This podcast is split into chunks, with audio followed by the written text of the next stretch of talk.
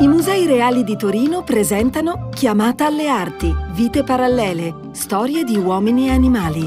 Nove conversazioni nei giardini reali tra arte e ricerca scientifica. In questa puntata, Change, come cambia il paesaggio? Luca Mercalli, presidente della Società Meteorologica Italiana, e Fabio Luino dell'Istituto di ricerca per la protezione idrogeologica del CNR dialogano con Stefano Benedetto, direttore dell'Archivio di Stato di Torino.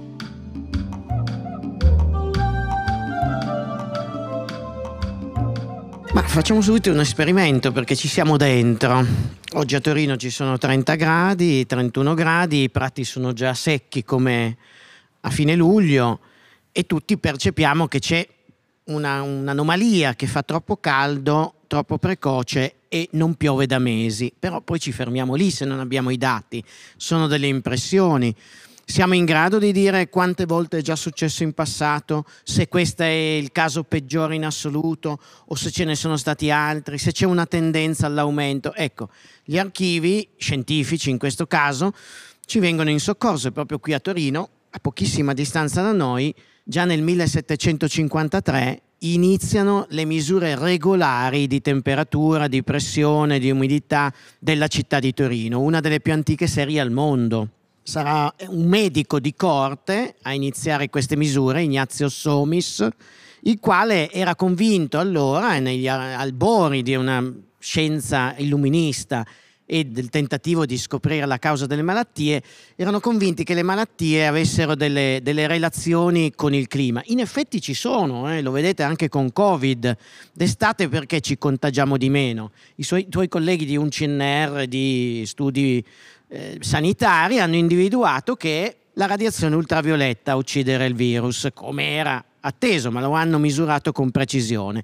Quindi più aumentano le ore di sole d'estate, meno il virus è contagioso. Poi arriviamo d'autunno e si riattiva. Allora era giusta l'intuizione di Ignazio Somis, ma non certo per tutte le malattie.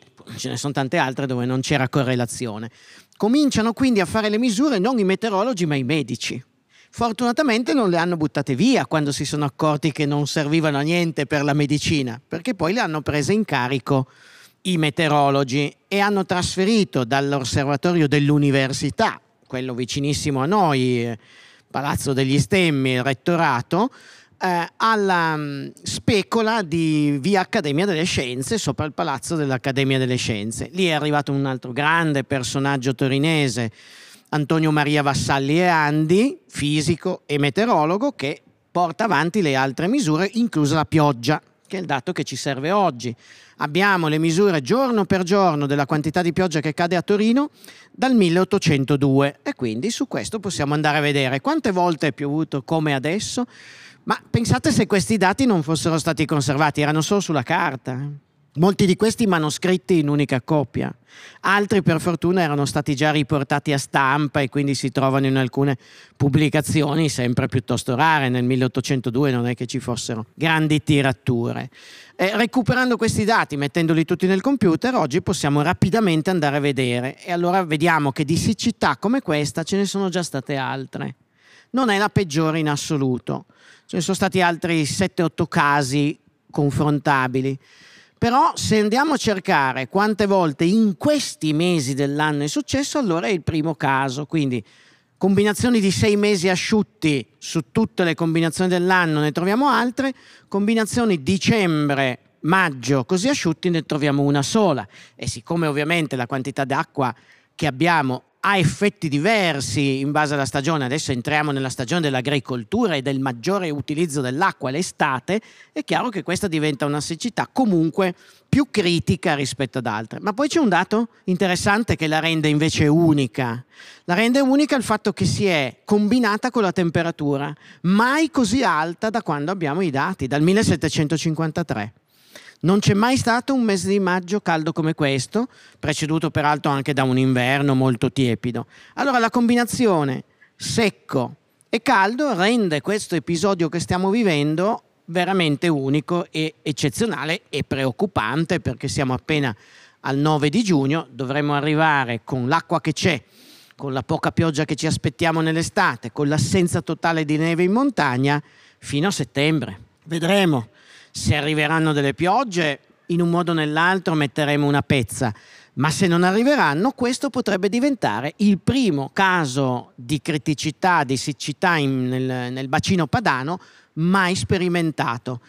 E prima del 1753 gli archivi ci vengono in aiuto, sebbene in modo meno completo. Quando abbiamo i numeri abbiamo una misura, eh, però ci sono anche le cronache qualitative. Per esempio sappiamo che c'è una siccità che per ora è la peggiore in assoluto che abbiamo rintracciato negli archivi nel 1733. Non sappiamo quanto effettivamente di acqua era venuto in quel periodo, ma abbiamo due cronache, una di Cumiana, di una parrocchia, e una di un convento di Ozegna, che dicono per nove mesi non cadde goccia, ma lo confermano uno con l'altro, è, è difficile che si conoscessero da Cumiana a Ozegna da scrivere la stessa cosa. È terribile la carestia che ne seguì. La gente moriva ai bordi delle strade cibandosi delle rare erbe selvatiche perché i raccolti erano andati completamente in rovina. Ecco, allora possiamo prendere anche quel caso lì, non abbiamo un numero, ma abbiamo un dato qualitativo che ci mette sulla giusta pista per dire 1733 probabilmente fu la peggiore di tutte. Ma certamente sappiamo che fu una siccità fredda, perché nel 1733 c'erano almeno due gradi in meno rispetto a oggi.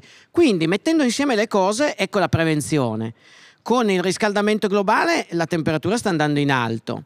Se si verificasse un caso come il 1733 con questa temperatura, apriti cielo, cioè è chiaro che oggi abbiamo una tecnologia diversa, eh, ci sono i commerci internazionali che però basta un niente a compromettere, quindi adesso tremiamo perché manca il grano dell'Ucraina. E sono tutti eh, fattori di complessità che ci fanno vedere che in base ai casi critici assoluti che rintracciamo nel passato, avremmo, se volessimo, la possibilità di almeno di prepararci, di essere preparati per la combinazione peggiore, cosa che però non facciamo perché siamo in un mondo che vuole sentirsi dire che va tutto bene e va bene così e nasconde questo tipo di memorie perché sono comunque fastidiose, perché occupano poi richiedono di occuparsi di queste questioni nella pianificazione politica. E poi Fabio può cons- continuare sugli altri elementi della, della troppa acqua. Io sono un geomorfologo, sono laureato in geologia e lavoro in un istituto di ricerca che si occupa di frane e alluvioni. Il CNR è l'ente di ricerca più grande che c'è in Italia e qui a Torino abbiamo diverse sedi che si occupano di diverse materie e noi ci occupiamo di dissesto geoidrologico.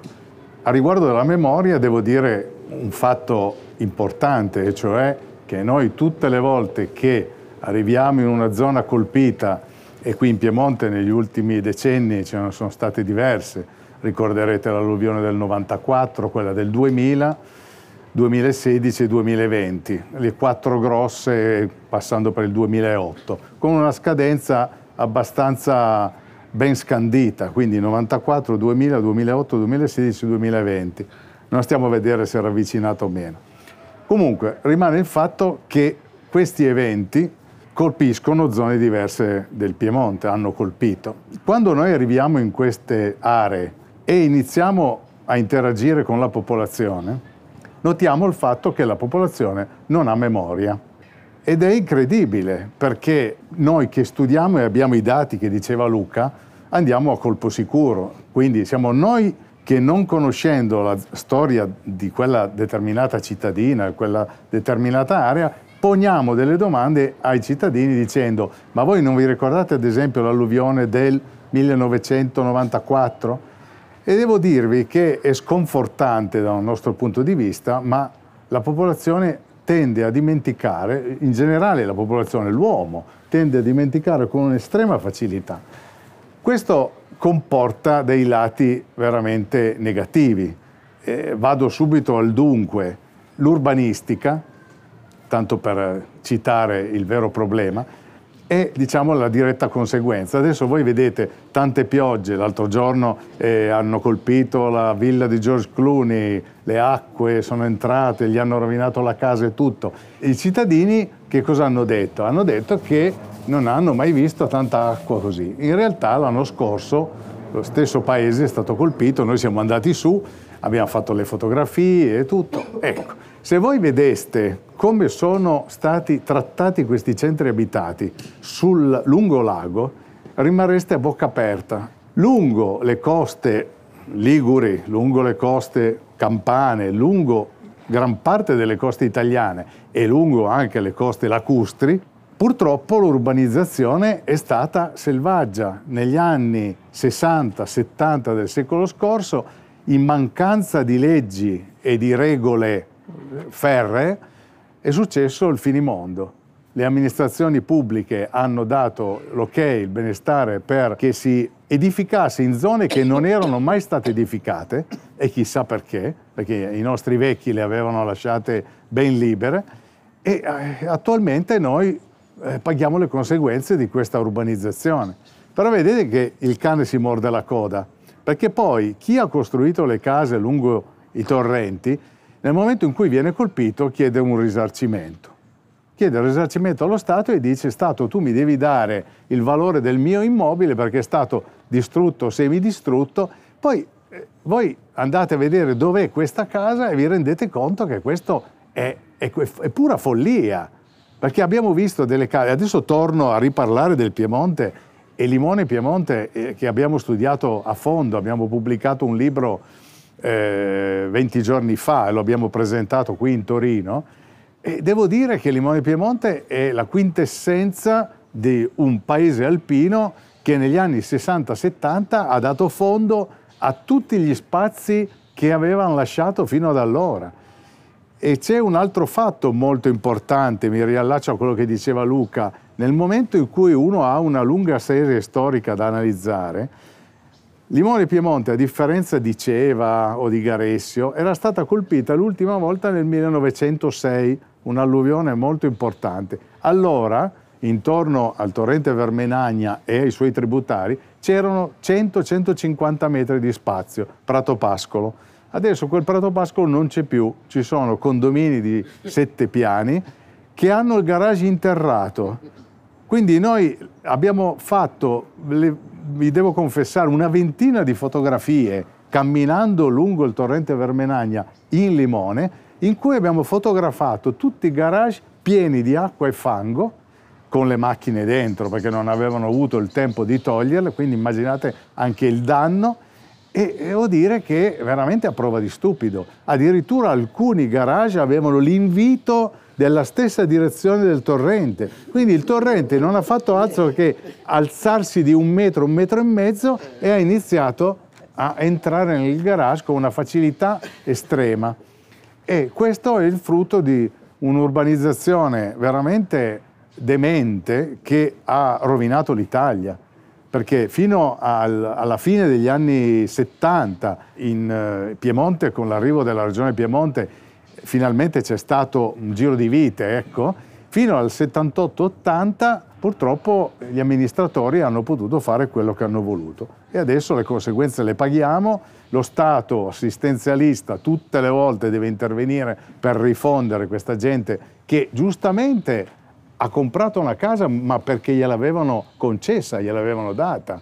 Non avevano trovato un escamotage. Notate bene che detta così fa ridere, ma qui non c'è abusivismo e peggio ancora del meridione dove ce n'è C'è molto. C'è il timbro dell'ufficio tecnico. Ecco. Eh? Cioè, quindi queste case qui hanno avuto il timbro di architetti, geometri e hanno costruito in zone, fatevi un giro a Limone e rimarrete a bocca aperta. E tra l'altro adesso molti le vorrebbero rifare nello e quella posto. casa che è basculata ed è caduta nel torrente Limone era in fase di ristrutturazione. È una casa degli anni 60 che è caduta come una casetta di Lego perché il muro di contenimento, il muro di supporto della casa era anche il muro che praticamente delimitava il torrente. Quindi c'è stata una sottoescavazione, il muro ha fatto così, si è portato dietro la casa. Ebbene, vi confesso che il padrone voleva usare dei martinetti idraulici per ritirare su la casa perché era integra e riportarla praticamente nella posizione originale. Per fortuna che il comune gli ha detto no, adesso la distruggiamo, l'hanno distrutta, La situazione a Limone non è cambiata molto perché potete immaginare, c'è da sperare che non ricapiti, e però devo dire che nel momento in cui abbiamo presentato il libro eh, abbiamo invitato ripetutamente il comune di Limone a presenziare, proprio perché avremmo parlato a lungo del comune e non si è presentato nessuno. Quindi. Credo che, che, questa sia uh, dire, una questione di tempi, nel senso che l'orizzonte temporale su cui lavora un amministratore locale o un, un politico è il breve tempo che intercorre tra l'oggi e le prossime elezioni. Eh, mentre il clima, l'ambiente, i fiumi, i torrenti, eccetera, come dire, hanno tempi eh, molto, molto più lunghi e mi sembra che abbiano anche una buona memoria. Cioè un, un, fiume, un torrente che esonda in un punto tenderà probabilmente a rifarlo allo stesso modo. Una valanga che cade in una certa zona probabilmente tenderà a cadere nuovamente, nuovamente lì. Questo è anche uno dei motivi per cui gli archivi sono fondamentali. Sono così e poi importanti. C'è, c'è una nuova criticità che si viene a inserire e che dovrebbe renderci ancora più attenti. Tutto questo già in un clima normale, sostanzialmente stabile. In più adesso siamo in una fase fortemente evolutiva di un clima che ci sta cambiando sotto i piedi e ci aspettiamo che questi fenomeni diventino anche più frequenti e più intensi. Per esempio la pioggia di limone, per quanto ne sappiamo ora, è la più elevata da sempre. La, gli archivi delle precipitazioni a limone non sono molto lunghi, abbiamo circa un secolo di dati, ma 550 mm di pioggia in un pomeriggio, mezzo metro d'acqua, sono un record assoluto. Allora, se già abbiamo danni in queste condizioni, se fra 30 anni ne cadono 800, cosa capiterà? Cioè l'acqua invaderà l'intero paese. Ecco che quindi dovremmo essere ancora più prudenti rispetto a quello che abbiamo fatto in passato e non basterebbe nemmeno limitarsi a guardare le aree che sono oggi a rischio, ma immaginarsi già quelle che saranno a rischio domani. Ti aggiungo una novità che per noi qui a Torino insomma non ci interessa moltissimo, ma interessa le aree costiere sta anche aumentando il livello del mare. E questo è qualcosa di nuovo per noi, non ce l'abbiamo nella nostra memoria, perché fondono i ghiacciai. E l'acqua dei ghiacciai, soprattutto della Groenlandia, sta facendo salire i mari. In Francia hanno già fatto il catalogo dei 126 comuni che saranno sostanzialmente da, in gran parte da evacuare comuni atlantici in particolare, in quelle grandi spiagge dove hanno fatto esattamente come ha detto Fabio, anche in Francia hanno costruito negli anni 60-70 distese di villette vendute poi a caro prezzo per stare sulla riva del, dell'oceano e adesso quelle aree lì dovranno essere in qualche modo eh, gradualmente svuotate, evacuate, bisognerà trovare il modo di dare una casa a quelli che cacci via, degli indennizi pagati dal governo, ma almeno c'è la volontà di cancellarli, di prevenire, cioè li chiamano ormai zone noire. La zone noire è una zona dove non si potrà più vivere abitare in futuro.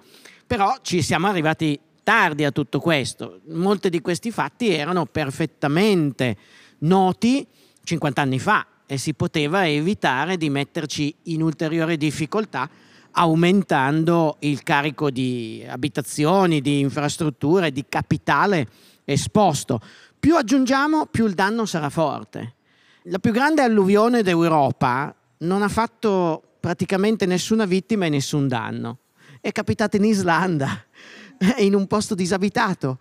È stato un vulcano che è esploso sotto un ghiacciaio, ha creato un'alluvione da 40.000 metri cubi al secondo, una roba da Rio delle Amazzoni, durata mezza giornata prevista bene, hanno chiuso un ponte con una transenna, il ponte è crollato, vabbè via, 2 milioni di euro di danni, rifacciamo il ponte, è finito tutto. Nessuno è morto, nessun danno di altre cose, perché non c'erano le infrastrutture, il benzinaio, l'albergo, i giardini pubblici, le macchine parcheggiate.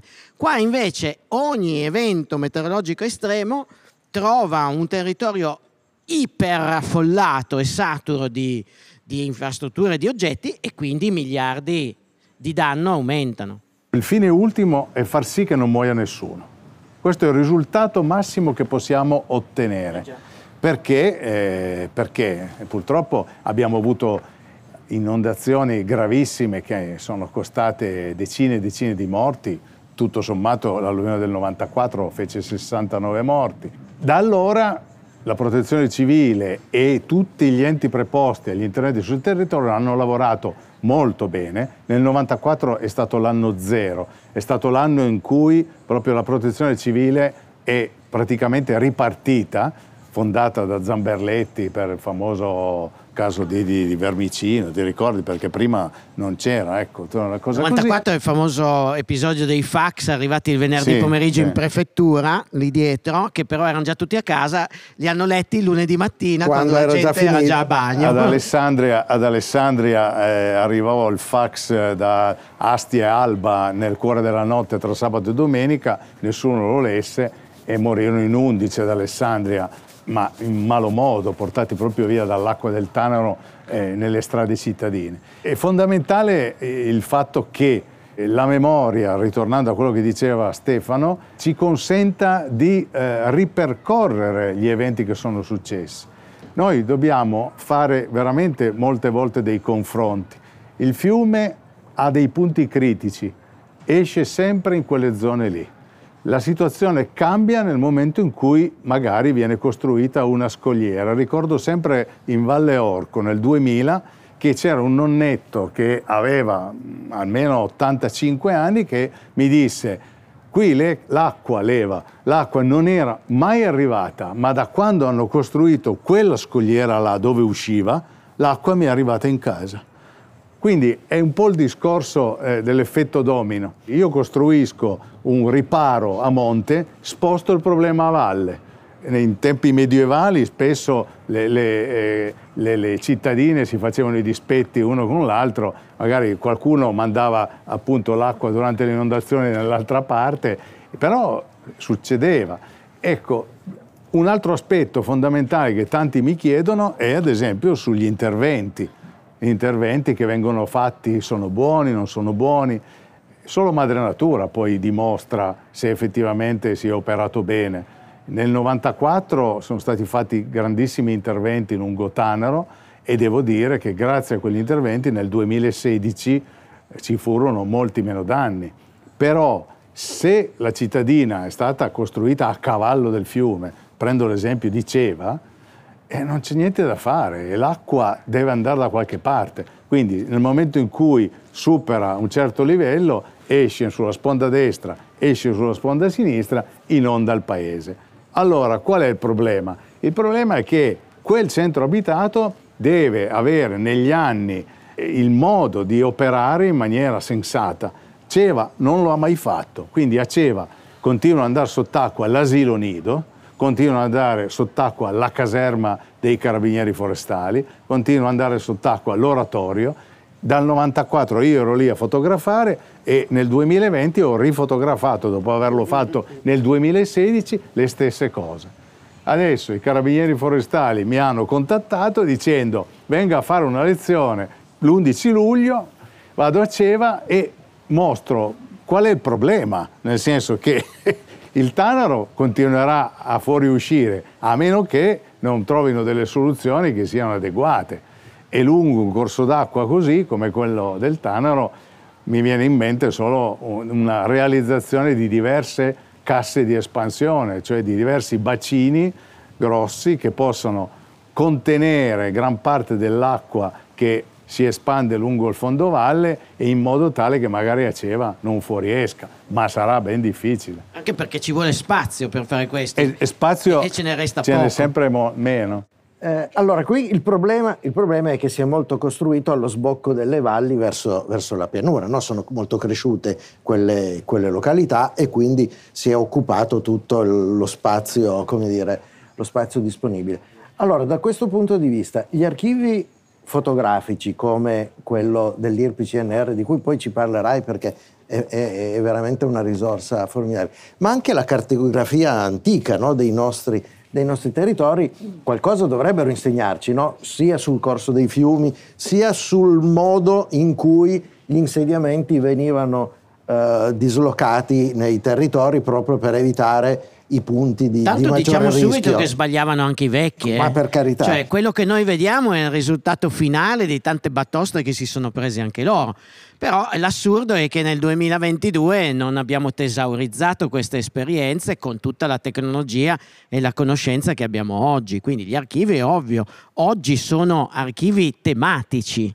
Ieri erano archivi che spesso avevano altre finalità e che noi andiamo a Da esplorare alla ricerca di informazioni, ma, da- ma dagli anni, da- dalla metà dell'Ottocento in poi, gli archivi diventano tematici, cioè se si fa la cartografia del fiume è perché già la si fa per quell'obiettivo lì. Il catasto nasce con Napoleone più o meno e diventano allora dei documenti redatti apposta per tenere quel genere di, di memorie. Prima invece andiamo a cercarci delle informazioni supplementari che non furono fatte con quell'obiettivo, ma ci possono sicuramente dare una grossa mano. Poi possiamo chiedere una mano anche agli archeologi certe volte che trovano sottoterra nascoste delle vestigia che ci permettono di capire che c'erano delle case in un posto e poi non ci sono più, che un'alluvione del passato ha già creato un danno, addirittura in qualche caso eh, sommergendo intere città che sono state poi spostate completamente.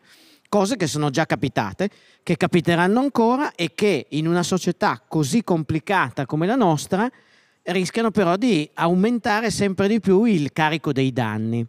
C'era, poi lascio Fabio raccontare com'è l'archivio oggi organizzato al, all'IRPI, ma vorrei dirvi che tutto questo capita anche in paesi molto meglio organizzati di noi. Vi ricorderete le alluvioni tedesche di metà luglio scorso. Ecco, ci sono stati 240 morti tra la Westfalia e la città di Liegi in Belgio. Siamo nel cuore dell'Europa moderna, organizzata, dove i tombini, i tombini sono puliti, no, non erano, eh, non possiamo trovare scuse. Però in quel caso lì, oltre al fatto che erano territori anche in, in quel caso molti, molto urbanizzati, ma abbiamo avuto le piogge più violente da quando ci sono rilevamenti meteorologici e oggi è stato anche chiarito il motivo. L'anno scorso c'è stato il Mar Baltico troppo caldo, 5 gradi in più sulla superficie marina del Baltico. Questo ha fatto evaporare più acqua e ha portato delle correnti cariche di umidità sulla Germania tali da scatenare questo diluvio assolutamente nuovo.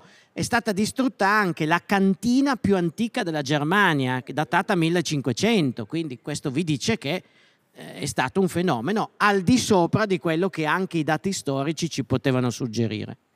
La memoria storica è eh, per noi fondamentale perché noi nasciamo nel 1970 qui a Torino e l'allora direttore era a, a seguito di... Cioè, del- dell'alluvione del 68 nel Biellese.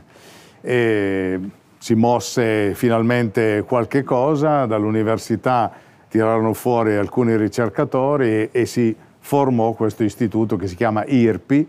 E siamo in strada delle Cacce, a sud di Torino, in- nell'area della ricerca del CNR. E l'istituto fu diretto per 22 anni da un dottor, dottor Govi, Mario Govi, veramente lungimirante. Io dico che eh, era 30 anni avanti eh, rispetto alla media nazionale. E uno dei diktat suoi era quello che per poter prevedere bene il futuro bisognava conoscere molto bene il, il passato. Facendo così lui eh, praticamente obbligò tutti quelli che arrivavano venivano assunti, allora si poteva assumere con una certa facilità, a eh, diventare anche degli storici, pur non ne avendo le, le capacità, cioè voglio dire, non c'è nessuno laureato da noi in eh, materie umanistiche, siamo tutti geologi, ingegneri, c'è un forestale, eppure tutti noi abbiamo passato in rassegna gli archivi e poi ti prende la passione perché c'è poco da fare. Nel momento in cui vai in un archivio, inizi a leggere le, le cronache del 1600, 1700, trovando delle cartografie, dei disegni, poi hai la possibilità di fare dei confronti, quindi quello che diceva Benedetto della cartografia, effettivamente se tu trovi una cartografia, ad esempio di una frana che ha colpito quel centro abitato, riesci poi ad andare sul terreno e vedere effettivamente delle, delle evidenze morfologiche che ti aiutano e di Magari prima non sarei stato in grado, ma dopo aver trovato la cartografia riesco a sapere che, ad esempio, in questo paese da Valchiavenna nel 1810 vi fu una grossa frana. Io vedevo una nicchia, un qualche cosa, una forma strana, però ho finalmente il documento che me lo testimonia. Ragione per cui dal 1970 noi abbiamo iniziato a raccogliere, a raccogliere, a raccogliere, sistemizzare tutto il materiale suddividendolo per comuni, così come le cartografie e poi siamo partiti con le fotografie aeree. Le fotografie aeree sono un documento eccezionale per poter fare proprio dei confronti dall'alto, quindi le fotografie aeree non sono altro che fotografie scattate da un aereo che vola a un'altezza standard e riproduce il territorio facendole in sequenze multitemporali, ad esempio avendo quelle del 54, quelle del 64, quelle del 74, si riescono a fare delle osservazioni molto interessanti su come cambia il paesaggio, quindi il tema dell'incontro di oggi. E queste fotografie aeree, dopo tanta fatica, siamo partiti nel 2009, abbiamo ultimato l'anno scorso tutto, praticamente abbiamo informatizzato le eh, 170.000 aerofotografie e quindi le abbiamo digitalizzate, le abbiamo quindi scandite, le abbiamo ad alta risoluzione e le abbiamo eh, georiferite, quindi su un piano cartografico si riescono a vedere le fotografie che zone coprono. E sono, è un patrimonio unico in Italia, devo dire, perché l'IGM, l'Istituto Geografico Militare, ha un patrimonio che copre tutta Italia. Noi invece copriamo il nord Italia, ma specificatamente sempre solo corsi d'acqua versanti per studiare le frane, quindi è molto molto specifico il nostro archivio. Eppure ce lo invidiano tutti perché appunto, eh, voglio dire, moltissimi professionisti, studiosi, studenti vengono e fanno le osservazioni che si possono fare con le fotografie aeree, cosa che altrimenti non si potrebbe fare. E che adesso però di, tutti possono disporre con Google Maps, cioè è tutto cambiato con le immagini satellitari recenti, che però, che però tu hai disponibili appunto, a tutti. Non hai quelle magari hai quelle del 54. Vecchie, certo. L'importanza è metterle poi in relazione, però la tecnologia di oggi ci ha reso disponibili sì, eh. in modo molto più facilitato per tutti dei materiali che vent'anni fa ci sognavamo. Ah, assolutamente. Cioè, io adesso prima di muovermi e andare su un territorio che non conosco, vado subito su Google Maps e, e mi faccio un'idea di, di, di, di, com'è, però spesso e volentieri ci tocca andare a lavorare in zone che non conosciamo, perché insomma, se mi sparano su in Alta Val Camonica io mica la conosco, quindi vado a documentarmi prima. Certo, però in, in più questo archivio ci dà la dimensione storica, quindi come sono cambiati nel tempo gli, i diversi, paesaggio, i diversi paesaggio, i territori. E lì si può vedere veramente in quelle fotografie aeree come le zone prossime ai corsi d'acqua, che noi chiamiamo di pertinenza fluviale, siano stati praticamente urbanizzati. Quindi nel 1954, prima del boom economico, noi vediamo i corsi d'acqua che avevano una dimensione standard, supponiamo un torrente largo 20 metri, un fiume largo 50 metri, e a fianco c'erano prati e pascoli. Adesso andiamo a prendere le fotografie da Google Maps, guardiamo e ce ne sono una sfilza di strade, capannoni, case, capannoni industriali e tutto. Quindi di che cosa ci lamentiamo? Nel momento in cui il corso d'acqua riprende quel giorno ogni X anni le sue dimensioni standard, nel senso che quel polmone che noi avremmo dovuto lasciare, lui se lo riprende, ecco che urliamo al disastro. In realtà la calamità naturale non esiste, non esiste perché è il processo che è naturale, diventa calamità nel momento in cui colpisce eh, eh, il nostro patrimonio. Sì, non esiste fatalità, insomma, cioè non è un... È un, è un alibi, diciamolo chiaramente, è un alibi, così come l'alibi è il cambiamento climatico che viene tirato fuori da tutti, dal sindaco di Laglio al, al sindaco di Livorno, è colpa del cambiamento climatico. Beh, stiamo attenti lì su quello perché poi si sommano gli effetti. Eh, si sommano. Adesso è comodo dire quello eh. perché deresponsabilizza rispetto alle azioni locali. Ah, eh. certo. Però in ogni caso il cambiamento climatico andrà ad agire sovrapponendosi alla magnitudo effetti, eh. del passato e complicando e peggiorando tutto quello che è successo. E poi comunque la responsabilità ricade sempre, perché ognuno il cambiamento climatico comunque lo alimenta con le attività anche locali, in misura minima, è ovvio, perché tutta l'umanità vi contribuisce, ma poi è comodo anche dire così e dopo eh, lasciare beh. le luci accese nel, nel municipio, la caldaia in funzione del sabato e la domenica, non fare l'isolamento termico, non mettere i pannelli solari, cioè poi alla fine comunque anche sul cambiamento climatico a parole si tende a dare importanza alla questione e nei fatti non si fa assolutamente niente per ridurre di qualche chilogrammo le proprie emissioni di gas serra. Eh, quindi... Footprint. E aggiungo un fatto che eh, l'urbanizzazione eh, è stata ovviamente, come dire, colpa di qualcuno che ha amministrato i centri abitati. Nessuno è perseguibile penalmente. Ormai il geometra, l'architetto il sindaco che hanno firmato negli anni 70 i condomini di Limone o non ci sono più o comunque non si può, certamente lo Stato eh, non può prendersela con questi personaggi. E chi adesso amministra mi allarga le braccia e mi dice ma io che colpa ne ho? Ho detto ma infatti lei non ha colpe. Detto, Però dovrebbe almeno arrestare il consumo di suolo che ci fa ancora oggi, perché non è cessato. Non eh. dovrebbe firmare la ristrutturazione della casa che va dentro. Due perché... metri quadri al secondo di suolo continuiamo a cementificare in Italia. La legge contro il consumo di suolo giace in Parlamento dal 2012 e nessuno la vuole approvare. Eh, non conviene. Perché non conviene. Ecco, mm. Quindi noi stiamo continuando ad accelerare questo processo avremo i danni più grandi perché costruiremo di più, i terreni impermeabilizzati faranno correre l'acqua ancora più rapidamente, creando maggiore rischio di, di allagamenti o di nuove frane.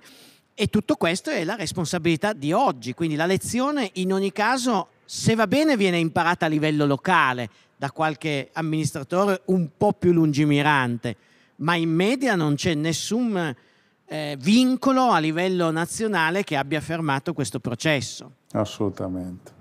Anche le alluvioni portano molto denaro, vi ricorderete come i terremoti, c'è gente che nella notte stessa si frega le mani e dice Ale, finalmente si riparte. E le alluvioni, io stesso nel 93 sono capitato su in Valle Orco e vedevo che c'era un ruspista che prendeva un masso dalla sponda destra, lo, prendeva, lo metteva a sinistra e viceversa. Allora Dopo mezz'ora che lo stavo guardando ho detto ma questo qua che cosa fa? Scendo e lui mi ha detto mi hanno detto di fare del movimento terra. Costava all'epoca nel 93 un milione e mezzo di lire al giorno una macchina che muoveva la terra e, e quello fa, quello fa, c'è poco da fare. Eh, bene, eh, se ci sono domande, domande credo che i nostri ospiti siano disponibili a rispondere. Eh, appunto, mentre vi ascoltavo, uh, mi è venuta una curiosità, soprattutto sul fronte, diciamo, della storia naturale non de- della storia zoologica e biologica, ma di quella un- con dei cicli molto più lenti e lunghi. Uh, in qualche modo la lingua e i dialetti, lei parlava prima de- della Val Camonica, della Val Chiavenna, la toponomastica in qualche modo ci aiuta, eh, ci ha disseminato di indizi parlanti.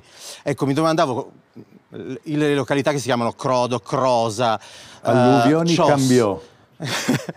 Alluvioni cambiò lungo il Po, eh, vorrebbe fu, dire qualcosa. Fu, fu colpita e spostata dall'altra sponda e andò di nuovo sott'acqua, quindi non furono tanto lungimiranti.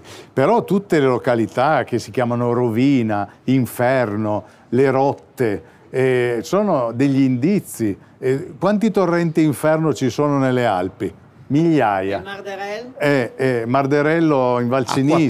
persa, fiume secco. Ah, ma no, i, i rovina, ruina, ce ne sono veramente migliaia. La toponomastica è uno degli aspetti più interessanti. Ma che a volte dire. potrebbe aiutare ad Sì, anticipare, eh, no? Ma si figuri lei, quando poi vede però i villini costruiti in zona alle rotte, allora è troppo tardi.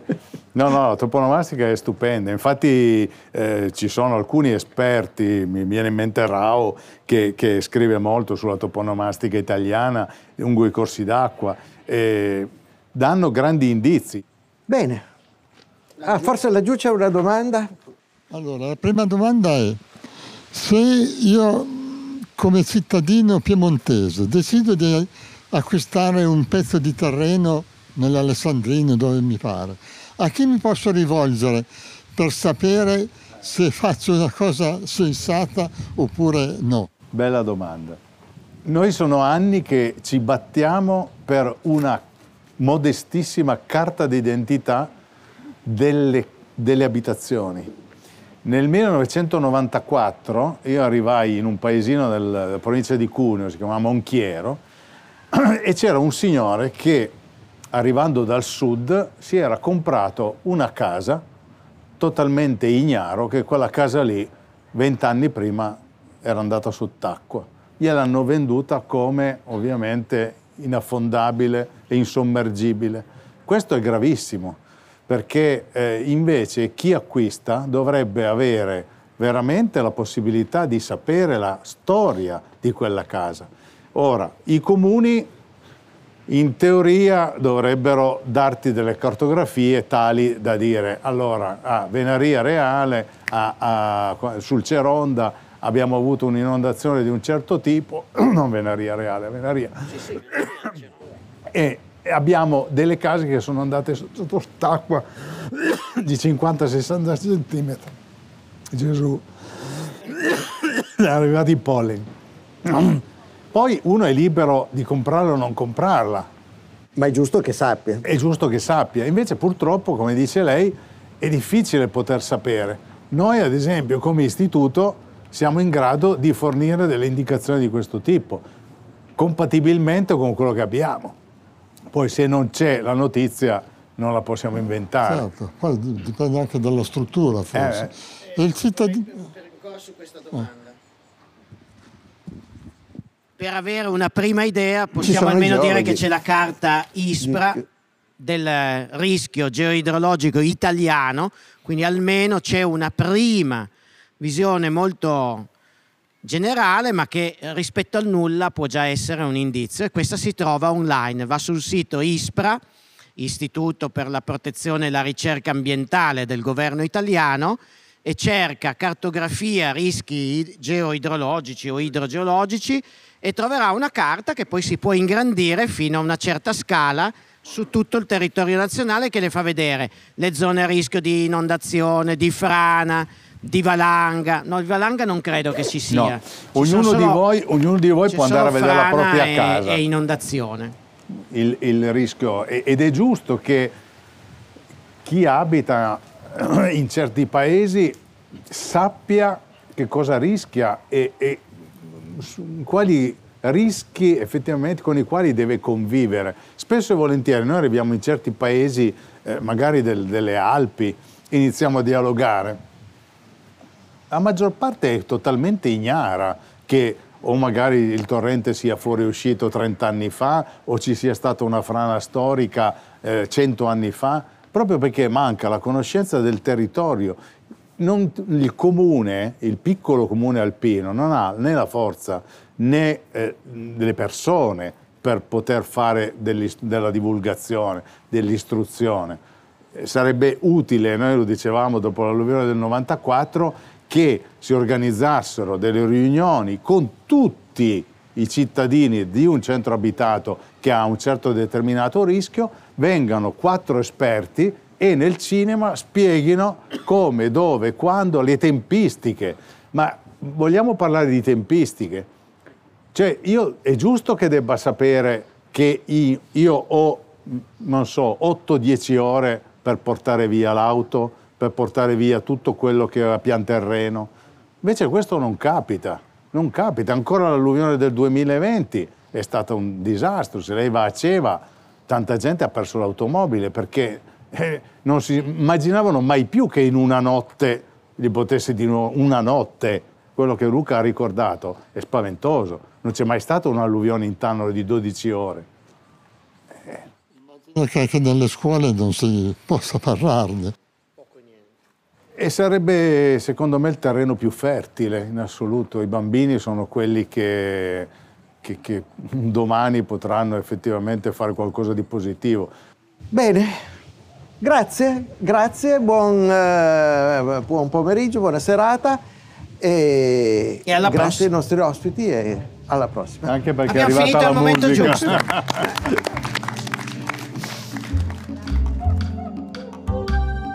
Chiamata alle arti, vite parallele, storie di uomini e animali è un progetto dei Musei Reali di Torino, in collaborazione con l'Archivio di Stato di Torino. Da un'idea di Elisa Panero, la serie è realizzata in collaborazione con Barbara Tuzzolino e Alessandro Uccelli. Questa conversazione è stata registrata nei Giardini Reali di Torino il 9 giugno 2022. Nella prossima puntata, Sergio Scamuzzi, ordinario di sociologia dell'Università degli Studi di Torino, affronterà il tema Il primo animale, l'uomo ideale? Chiamata alle arti, vite parallele, storie di uomini e animali è un podcast realizzato da Preludio. Producer Marta Gilardi, direttore di produzione Andrea Thomas Gambetti, fonico di presa diretta Luca Scicchitano, post produzione sound design Simone Pavan.